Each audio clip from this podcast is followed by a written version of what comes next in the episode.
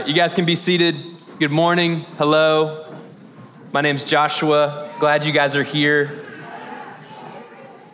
Um, we are going to jump back into our series. Gosh, there's so many of y'all. A lot of y'all get here like right after 10, I think. That's when I stopped looking back there. Um, good to see you guys. Um, we're going to continue our series in 1 Samuel. So last week we took a break. We were uh, Easter Sunday vibes, Easter sermon. Um, this week we're back. So we'll be in 1 Samuel 3. Um, Bibles will be really helpful um, in your life in general, um, just uh, practically speaking, but also here on Sundays, especially as we go through 1 Samuel. We're going to be really in the text. And so whether that's your phone or a physical Bible, I just want to invite you to go ahead and turn to 1 Samuel 3. As you're turning there, um, I've got some uh, uh, important announcements for you. Um, first of all, last week was Easter. Cody, is that you? Oh, fresh shaved. I was like, who is that guy? It's you. Hey, Cody. Um, miss your beard, but I also love the new face. Um, anyway, uh, last week was Easter Sunday, and we baptized eight people, y'all. Um, so, man, um, you know, I don't know how to explain last week. Um, it's getting for me it's been weirder and weirder as a pastor to like celebrate salvation. I low-key think that we almost underestimate that that's even possible nowadays. Like people like can just like believe in jesus and their whole life change. But i just last week was such a testimony kind of week for me. I feel like god was like in my time of prayer stirring in my heart people want to give their life to the lord and publicly declare that through baptism. I don't know how to explain that any other way. I felt god telling my heart that months ago and I just thought it was such a fun moment last Sunday to see like the fruition of, I feel like the Holy Spirit's nudges. Like at first it was three people wanting to get baptized. I went to five, I went to seven. Then on Sunday we had another one added and that made it eight. And so anyway, I'm just trying to say, I think God's really been moving in our church family. I think the Holy Spirit moved in all eight of those people. And I'm really excited. So that was awesome. So yeah. Take that. I don't know. I don't know how to wrap up what I'm saying right now. Um, all right. Uh, after the gathering today, April's been a month full of special stuff. So two weeks ago we had Fuel Bag Sunday. Last week we had eight baptisms. This week, man, last but certainly not least, we are saying goodbye to our girl Sarah Sullivan. This is her last Sunday as a campus coordinator. She's probably campus coordinating somewhere. I can't see her face right now. Um, but that's today on the porch. And so is she? Is she on the floor down there? Okay. Hey Sarah, what's up? We're celebrating you. Um, but we're having a going away party for her today. So hang out afterward. We've got some treats and some sweet things for Sarah. And so if you want to hang around, eat sweets, and uh, tell Sarah you love her, please hang out afterward. We're going to have a little station for you to take photos of yourself. Who doesn't love doing that? Write a little letter to Sarah. But um, in all seriousness, we want to send off Sarah in a really positive way today. And so I know it'd mean a lot to her if uh, as many people stayed after as they can to, to hug her, to pray over her, to bless her as she transitions out. Does that make sense? Okay, that's today. All right, so we're back in 1 Samuel. And uh, just to remind us where we've been, we've done three sermons so far, or three conversations in 1 Samuel. The first one served as a big, broad overview. Here's some of the characters, here's some of the themes, here's some of the context. Uh, the second week, we got introduced to Hannah, Samuel's mama, um, her faithful prayer, praying for the miraculous birth of a son. She receives a son, and then in the third week, we visited Hannah's prayer, her prayer back to the Lord as she's received a son, given him back to the temple. So we've got baby Samuel, all right? We've also got a guy named Eli. He's a priest in a temple. He's going to be important today. Um, and if you're taking notes, today we're going to cover all of chapter three. And the title of today is simply Eli's Fall and Samuel's Rise. So Eli, the priest in the temple, he and his family are going to, they're to suffer a pretty nice little fall here. And at the same time, uh, God is going to raise up uh, our boy Samuel into a, a voice of the Lord. Um, and now I want to preface this way. I'm going to try to teach in a way that like really integrates PowerPoint and really nerds out. And this whole week, you can ask Luke. He was at my teaching meeting on Thursday. I've been kind of uncomfortable. I'm more comfortable when I just get to tell some funny stories, preach three points that start with the same letter, and then send you to communion, and we had a good Sunday right? That's just more fun. Like, funny story, ha ha ha, emotional hit. Oh my gosh, that's true, that stirred me. And then we're out. Uh, uh, right now, I'm doing way more like Bible study vibes, and I still don't know how this is gonna go. I don't know. So if it's ever awkward, just lean in and try. Try with me, all right? And if I ask you questions, try to know I'm actually wanting you to respond to them. That'll go a long way for me up here, so I'm not like sweating out of my palms so much. So um, is that cool? Lean in with me. Let's learn this together. And if it stinks, we'll change it. We'll do something different next week. We'll figure it out. But my hope is that as we go through 1 Samuel, I can teach you, like just through us doing this together, how to slow down and to think about Scripture in ways that it, sometimes, if you'll just slow down long enough and be curious about Scripture, God will like blow your mind. What is just kind of hidden in the text. And I'm trying to walk with you and do that together. And it's going to take you. So, what I invite you to do is to take notes, to listen attentively. And whenever there's a chance and, and ask a question and you have a thought, I don't care. There's no right or wrong. The participation's where we win. So, if you have an answer, please share it. Let's dialogue together as we walk through 1 Samuel. All right, there's all of it. Does that make sense? You guys ready? You guys ready to interact, yeah. participate? all right, so before we get to chapter three, I want to recap what has happened in chapter two because we kind of leave Hannah's prayer, um, and there's a lot that goes on. We sort of start, we, we start getting kind of the appetizer of Eli's fall and Samuel's rise. So, reminder Eli is a priest. And in verses 12 through 36 of chapter 2, um, we learn some, some pretty big, sad things about Eli and his family. If you remember some of the common themes in 1 Samuel, God opposes the proud. Yeah, he draws near to the humble and obedient. You guys did better than I thought you would. That was great. Um, remember those themes. If you ever wondered what it looks like for God to oppose the proud, you actually get a good taste of it in chapter 2 of 1 Samuel. So in verses 12 through 36, here's what we learn.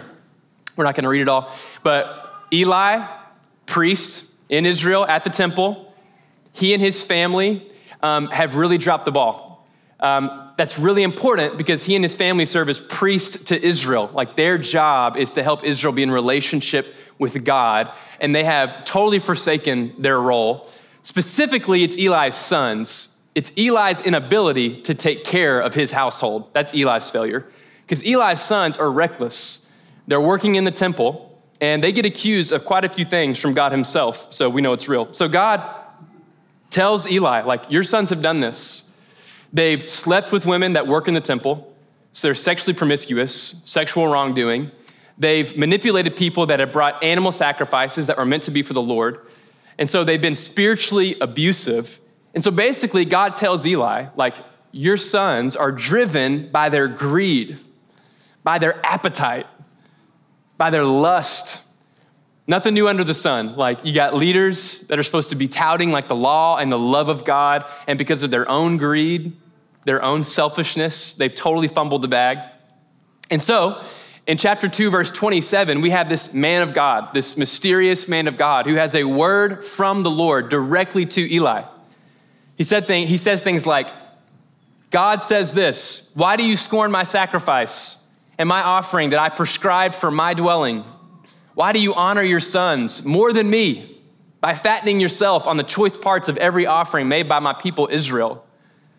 So you hear in God's words through this man, like, why are you doing this? Why are you treating my house this way? I chose you. I called you to be this person that connects my people to my presence. And instead, this is what you're doing. You're treating my offerings with contempt. You're sleeping with all these women.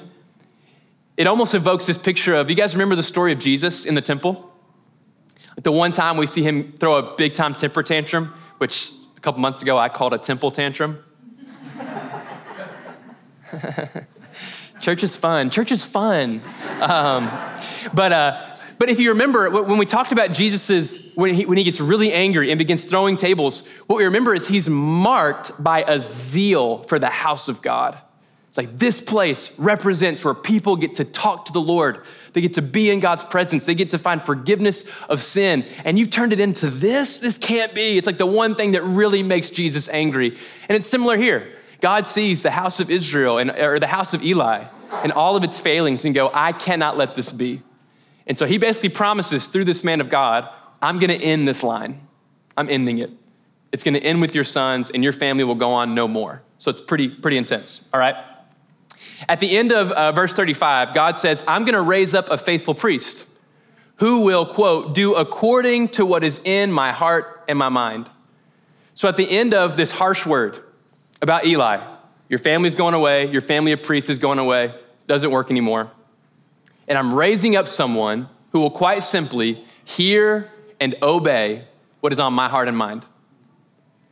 Now, if, if you don't already know where this is headed, this is headed toward first Samuel. Samuel, the guy the whole thing's written about, being that guy, the guy that will grow up and obey what is on the heart and mind of God. So at the same time that Eli's house is kind of on its way down, we can remember who's Samuel. We got Hannah, praised for a miraculous birth, much like with Abraham and Sarah, much like with Moses, much like with Jesus. There's this miraculous birth. Here comes Samuel. Samuel's born and committed to the temple, so he grows up into the temple. And cute fun fact if you remember back in 1 Samuel chapter 1, we learned that Hannah would make this annual trip to the temple. And every time she was at the, she was at the temple, what would she pray for? She prayed for a son. She prayed hard for a son. And now that she has a son who's growing up in the temple, guess what? Chapter 2, verse 19, one of the cutest verses in all of 1 Samuel, we learn she continues making her annual trips to the temple, and guess what she brings with her? Someone look at it, verse 19 of chapter 2. She brings an outfit. Every year she comes back and she brings a new little robe for Samuel. Come on, picture that a mom making that annual trip to the temple, and she's like, Samuel, guess what? He's like, No way, another robe? That's awesome. like, what a mom thing. It's so fun. But I think that's really cool. It's these little details that are fun because what it means, like picture Hannah. That temple used to symbolize a place where every year, this is where I just pray my guts out asking for a son. It turns to when she sees that temple, she knows I'm about to see the son God gave me and give him this little robe. Anyway, it's pretty fun. Um, and so every, every time that, um, that Hannah and Elkanah would, would visit, uh, Eli would bless him and tells us that, that Eli continues to, to raise Samuel and that Samuel continued to grow in the Lord. All right, so that's our backdrop. That's chapter two, really. Eli, family, harsh word, it's not going good. They've really messed it up. They fumbled the bag. And then Samuel being raised up, ironically, by Eli himself. He could raise Samuel well, but not his own sons. And Samuel is going to be the one that is obedient to the heart and to the mind of God. All right, so chapter 3. We're going to read the first 10 verses together. Then I'm going to interact with you guys, try to do the participation thing. And then we'll read the second half, interact there, and then we'll be done. Okay? All right, so chapter 3, this is where we're picking up. Verse 1. Um, and just to give you a little context, all you really need to know is we're in the temple. Samuel's in a bed. I'm assuming trying to sleep. And then, uh, and then Eli's in a different bed in a different part of the temple. That's all you need to know. We're laying down. All right. Chapter 3, verse 1. Now the boy Samuel was ministering to the Lord in the presence of Eli. And the word of the Lord was rare in those days. There was no frequent vision. At that time, Eli, whose eyesight had begun to grow dim so he couldn't see, was lying down in his own place. The lamp of God had not yet gone out, and Samuel was lying down in the temple of the Lord where the ark of, uh, where the ark of God was. Big moment. Then the Lord called Samuel, and he said, Here I am. And he ran to Eli and said, Here I am, for you called me. But Eli said, I did not call. Lie down again. So he went, laid down. The Lord again called, Samuel. And Samuel arose and went to Eli and said, Here I am, for you called me. But Eli said, I did not call my son. Lie down again. This is a great dialogue they're having. Verse 7 Now Samuel did not yet know the Lord, and the word of the Lord had not yet been revealed to him. Verse 8 And the Lord called Samuel again, the third time. What do you think Samuel did? He arose, went to Eli, and said, Here I am, for you called me. And then Eli perceived that the Lord was calling the boy. Therefore, Eli said to Samuel, Go lie down, and if he calls you, you shall say, Speak, Lord, for your servant hears. So Samuel went and laid down in his place. And the Lord came and stood, calling at, as at other times, Samuel, Samuel. And then Samuel said, Speak, for your servant hears. So now we're just going to walk back through what we just read, and I'm going to ask some questions, and we're going to dialogue. You guys ready? All right. So, interesting story, pretty to the point. All right. But in verse one, before we even get to Samuel, Eli, temple, you called me, that whole thing, there's something really interesting, in my opinion, right at the beginning of verse one. It says, The boy Samuel ministering to the Lord in the presence of Eli. What's that next sentence? And the word of the Lord was what? Was rare in those days. So, quick question. Let's just start here. Let's just brainstorm. Let's get, let's get curious. Why was the word of the Lord rare? Why is that? Let's take some guesses. Isn't that kind of weird? Isn't that sp- pretty specific to point out here? The word of the Lord was rare. Because we're about to read a story about the word of the Lord coming to Samuel. So, yeah. Oh, what's up, newly baptized? Caleb? Maybe because the word of the Lord that was you know, speaking to the people who were working at the temple, like the sons of Eli, because they were sinning against the Lord, the Lord just wasn't giving them visions in the first place. Mm. That was a little too good of a guess there, Caleb. Wasn't it? You know it. I know it. What's?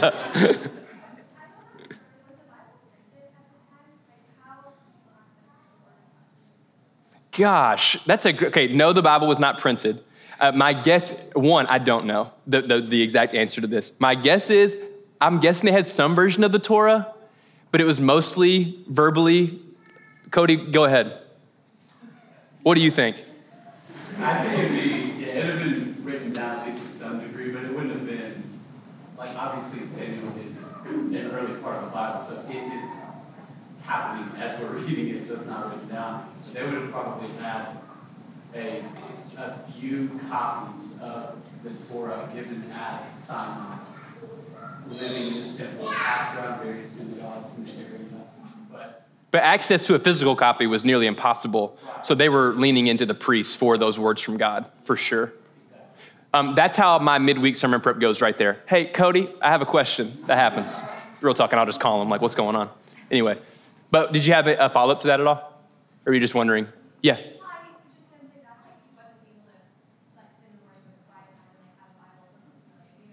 It's a fact. That's true. That's a great point. Like, there was no, like, quiet time, you know, daily devotional. Oh, it's January 17th. Oh, wow. Yeah.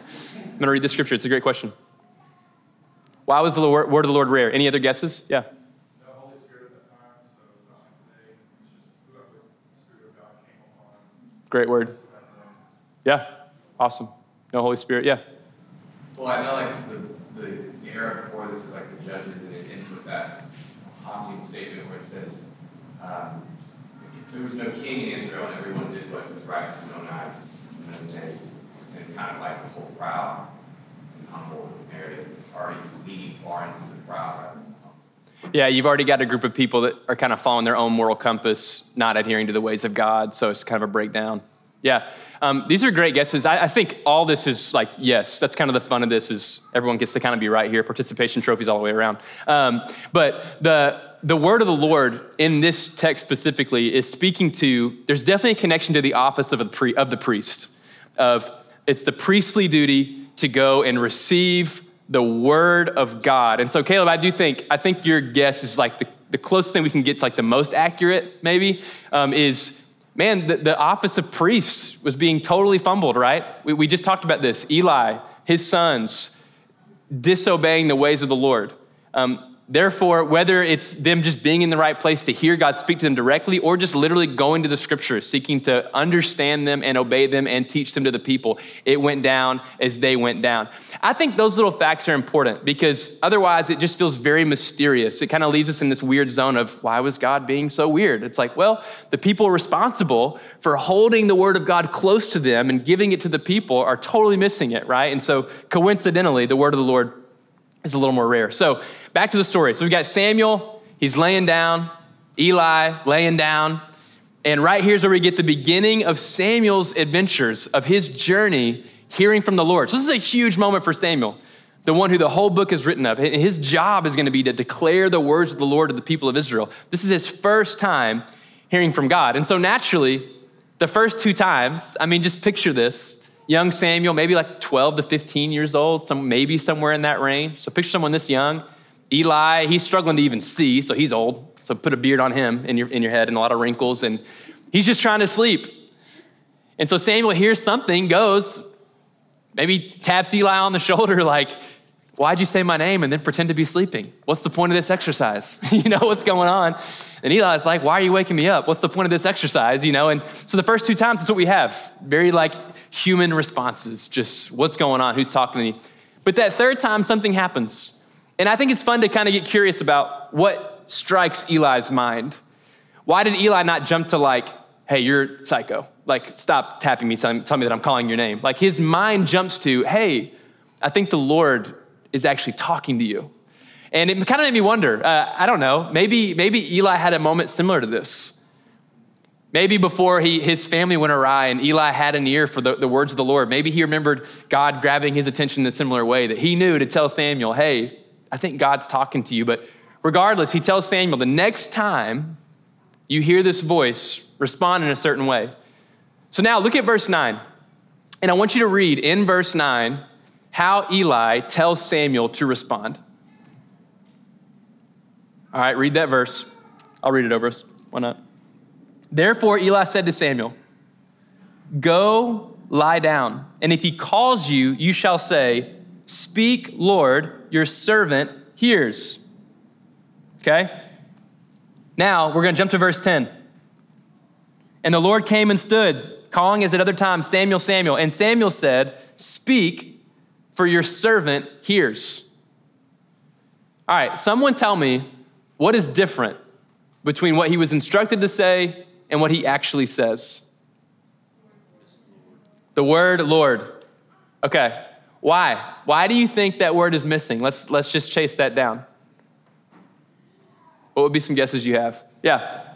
Uh, verse 7, it talks about like he did not know the Lord yet, which I, I find it interesting because, like you said, he's 12 or 15 years old. Like his faithfulness of doing this stuff is all kind of like, I mean, Eli knew because he, he had heard the Lord before, but oh, that's a long time to to do something for that long, and never hear the Lord or understand what's going on. So, I mean, he didn't know who he was, but he, yet he had, you know, all that time of uh, doing the things in the temple, you know. Yep. I think we can kind of be like that too. It's like makes you wonder, like, do we really know the Lord? You know, we're doing the faithful thing, we're going to church and doing the things, reading our word, but like, if we hear the Lord, do we know His voice? You know, versus like maybe the voice in our head that we think we know. You know, so Yeah. I don't know. It's interesting because that's a long time to do something, just to do something and not even know why you're doing it. But you might know why you're doing it, but Yep. you haven't heard the thing that Eli maybe had been telling you about. Mm. Yeah. So I don't know. A lot of goodness in there. Keep going.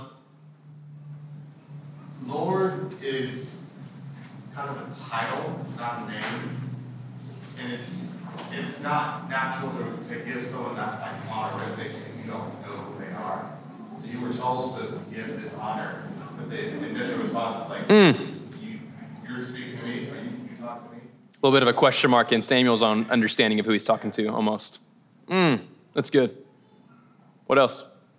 Yeah. I think kind of tagging along with that, like, how it's Lord in all capital L O R D, like, that is being used to replace for like Yahweh or like, you know, the letters, because people were so afraid to even like mess up the spelling or anything like that, so they were like keeping it so holy. Mm. And so maybe the fact that he doesn't even feel like he knows God, that he feels like he can't even say his name.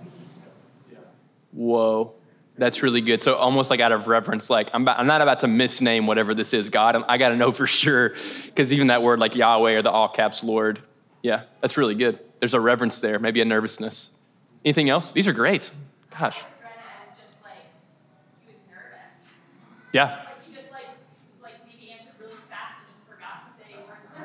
like the first time that like God is all is talking to him, so my mind was like, speak like, oh, crap, I said it wrong. Like I think I think that's easily in the text. I, I, mean, we, we read this and just go, oh, the, the book is called Samuel. This dude named Samuel hears from God, responds appropriately, like it all makes sense, it all fits. And we just remove the humanity from it, right? I think it's very fair, Sarah, to say he was nervous. Like that's one of the things I read, at least in the absence of the word Lord, was like there was this timid, shy spirit in him. So imagine being 12 to 15 years old. One, weren't those the days? Uh, you thought you had worries. Um, so beautiful. Um, and uh, I, I, my mind just went to recess and was like, man, recess was so sick back in the day, but it's over. But anyway, um, but yeah, imagine being 12 to 15 years old and to hear an audible voice. I mean, that's super strange. And so I, I think my brain probably doesn't jump to that must be like the living God, you know, of all eternity talking to me, right? And so um, there's a nervousness when Samuel gives him that instruction, there, or when Eli gives him that instruction. There's probably this like, what if that is God. And it brought about this natural, probably a little bit of fear, trembling. Like the first time God speaks to you audibly, like you may think you're confident in yourself and your walk with God, but the first time like something really goes down, I mean, there's a lot of like humility, a lot of fear, a lot of trembling. If you think about um, other stories in the scriptures, when the angels show up to the shepherds, and their first words are basically just, hey, don't be scared because this is kind of scary, right? Or whenever Jesus, whenever Peter meets uh, Simon uh, Peter, wait, I don't know how I just said that. Whenever Jesus meets Peter and he does that miracle, gives him all these fish, what's Peter's first instinct? It's like shy, timid, humble. Get away from me, Lord. I, this is not my territory. I do not interact with the God man. Like it just doesn't feel natural. And I think you see this here. I think you feel like this lack of like natural chemistry in their first kind of meeting together. It reminds me of the phrase that, that God doesn't call the equipped uh, but he equips the called, right? Like God so often kind of works in a weird order. He sees these lifelong fishermen that failed Torah school, basically, and says, Hey, come follow me. Like, leave everything for me. He calls, he considers them worthy of the calling, even though they're like, I don't know the first thing about being a follower of Jesus. I just met you. It's the same sense that you get with God in, in the burning bush when he's talking to Moses and what's Moses' rebuttal? He's like, I've got a stuttering problem. Surely I'm not ready, right? There's something about God's call that can bring out this timidity, this shyness. And I think we see this here in Samuel. Um, all right, that's part one. Let's move to part two. So, Samuel being reached out to from the Lord himself. Now we're going to get into the content of the message.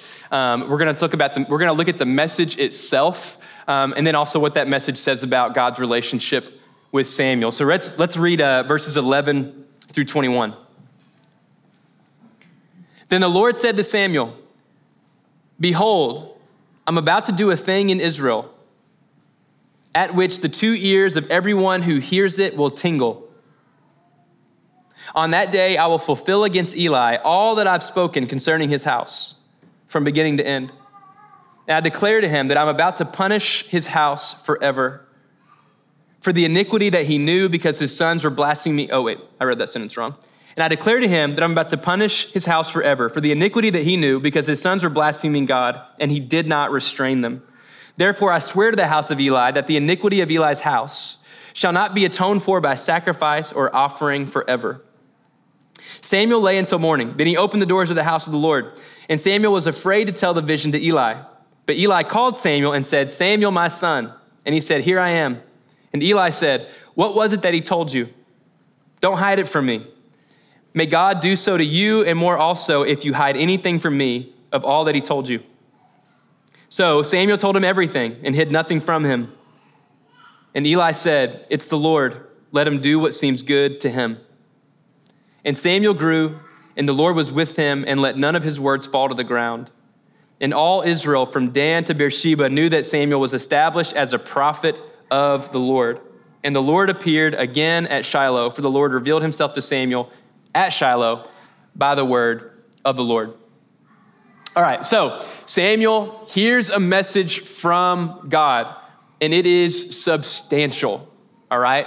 So it is not super chill. Uh, it's not a very good like day one training. Like, hey, welcome. Um, hey, first day. Uh, go tell your boss he's fired and that it's all his fault. you know, it's basically uh, the word that Samuel's getting. But um, let's talk about just as a church. What's the gist of the message? So this is in verses 11 through 14. Uh, go ahead and read back through the content of that message. What's what's the gist? What is God telling Samuel? about Eli and his family? What's he letting Samuel know?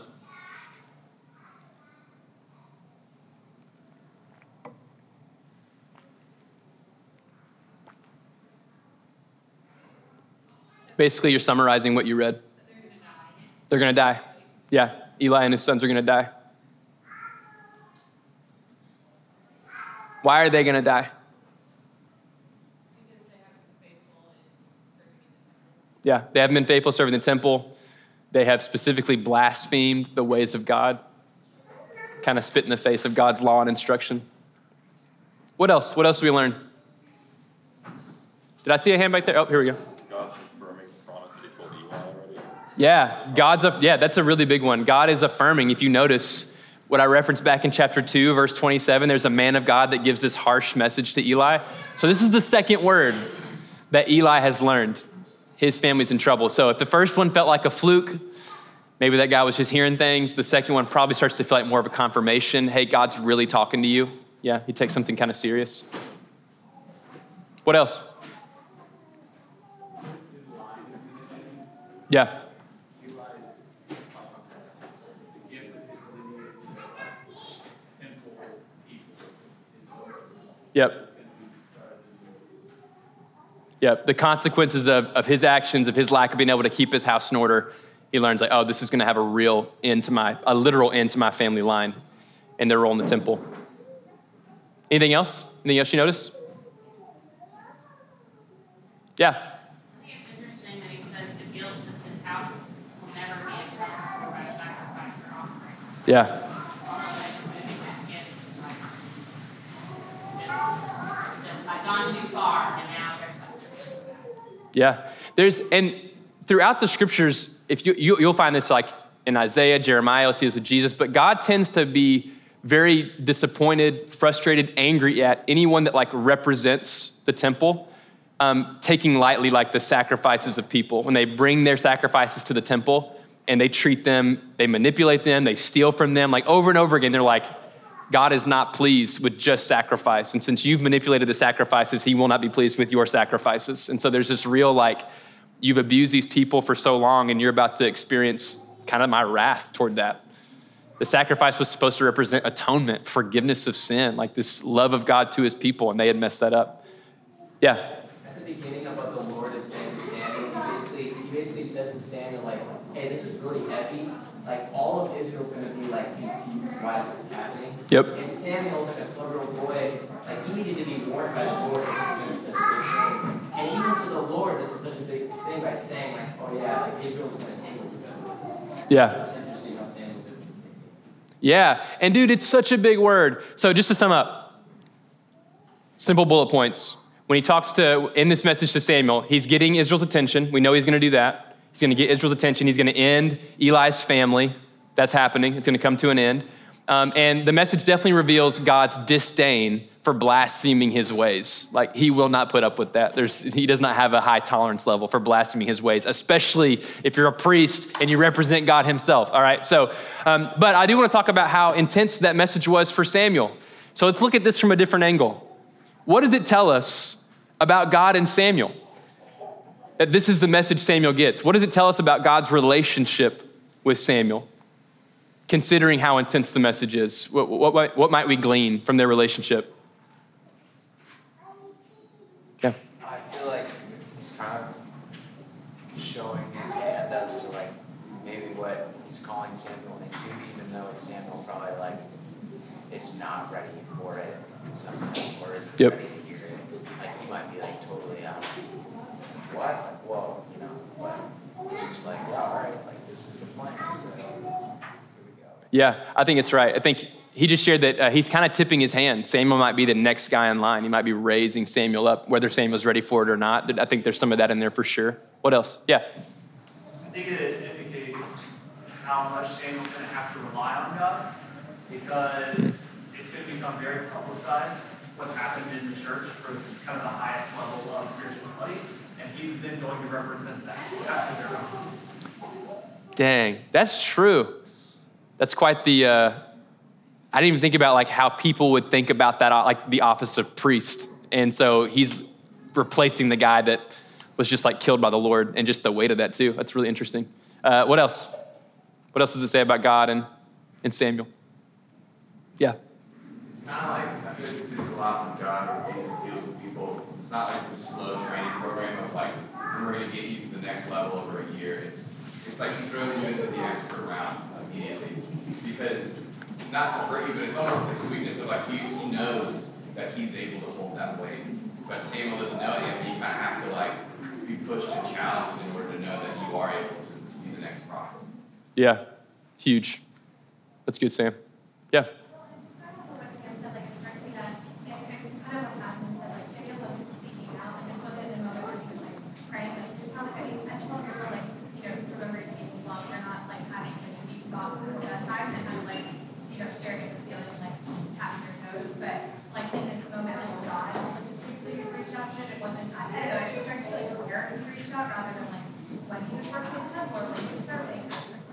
Wow. I didn't even think about like he's not doing any of the activities, he's just sitting too. It's wild. Anything else? Yeah. Um, comes across as an example of the innocence of that new relationship, and he keeps coming back to Mm. Eli as a, as a man, as a human. You know, that's what I'm hearing. That's what I'm hearing. He's really not, and so it's kind of an example of how we should hear God, how often He's talking to us that we don't hear Him. Mm, come on. That'll preach. It's awesome. Yeah, so to sum up, um, what do we hear or what, what can we see? I, I have a few notes of my own, but um, one, I think we can just know that God is drawing near to Samuel. So that's an important thing to know. That's kind of obvious, but he sees Samuel as someone worth or someone that is worthy of him drawing near to. Clearly, he trusts Samuel. I think it's important we understand that he has a special calling on his life. Like, there's a very unique calling. And one of the things that we kind of pointed out in our first Samuel overview, if you remember my sit down with Aaron, where we talked about how to read the Bible, sometimes we can bring like a main character lens. So we're always the main character. So whatever we read, we go, okay, how am I in this story? Um, and it's not really the way to do it. So when we read that Samuel has a special calling, I'm not meaning, so we all have special callings, right? Like, um, I think that's true though. That's where it gets tricky because I, I, do think that's real. Um, but, but I think it's important we understand Samuel has a very unique calling. He is going to be the voice box from heaven to the people of Israel. And it's starting right here. So, this is a big moment for Samuel, right? Um, I think it's easy to see that God trusts Samuel and that he's raising Samuel to hear, to obey, and to deliver the words of the Lord. Like that he is entrusting Samuel to hear from God, to obey what God says, and to deliver the word. So, um, what we get God, uh, Samuel hears this message from God, goes, tells Eli. Eli kind of humbly uh, receives it. And then now we're going to wrap up chapter three because um, we get a quick glimpse into Samuel's future. So the first three chapters are sort of an intro. Um, it's a good way to think about it because this is about to set us, set us through the rest of the book, okay? So it says Samuel grew, and the Lord was with him, and let none of his words fall to the ground. So what that means is that every word that Samuel spoke in the prophetic sense, so if Samuel ever said, the Lord's gonna do this, it all happened. And so there's gonna be a lot of characters in 1 Samuel. Some of them are gonna let us down, some of them are gonna be neutral. But as for Samuel, things are looking pretty good because we know that God draws near to the humble and obedient. So, what does it say about Samuel that none of the words that come out of his lips will ever fall to the ground, that they will all be fulfilled and be true. It tells us Samuel is going to be the character we're kind of thirsting for, right? And he's probably going to point us to someone that we're all thirsting for in Jesus. And so that's important to understand. All right, last thing I have for us, and then we'll go into communion. Uh, in verse 21, in, at the end of chapter 3, this, it says that the Lord appeared again at Shiloh. So that place where the temple is. And better translated, the Lord continued to appear. So at the beginning of chapter three, it states, the word of the Lord was rare. And at the end of chapter three, it says, the Lord continued to appear. What is different, and why do you think it's different between those two things? This is kind of, I'm setting this one on T for you. So, chapter 3, verse 1, the word of the Lord is rare. Chapter 3, verse 21, the word of the Lord continued to appear. What's different? Yes. I think it shows how much like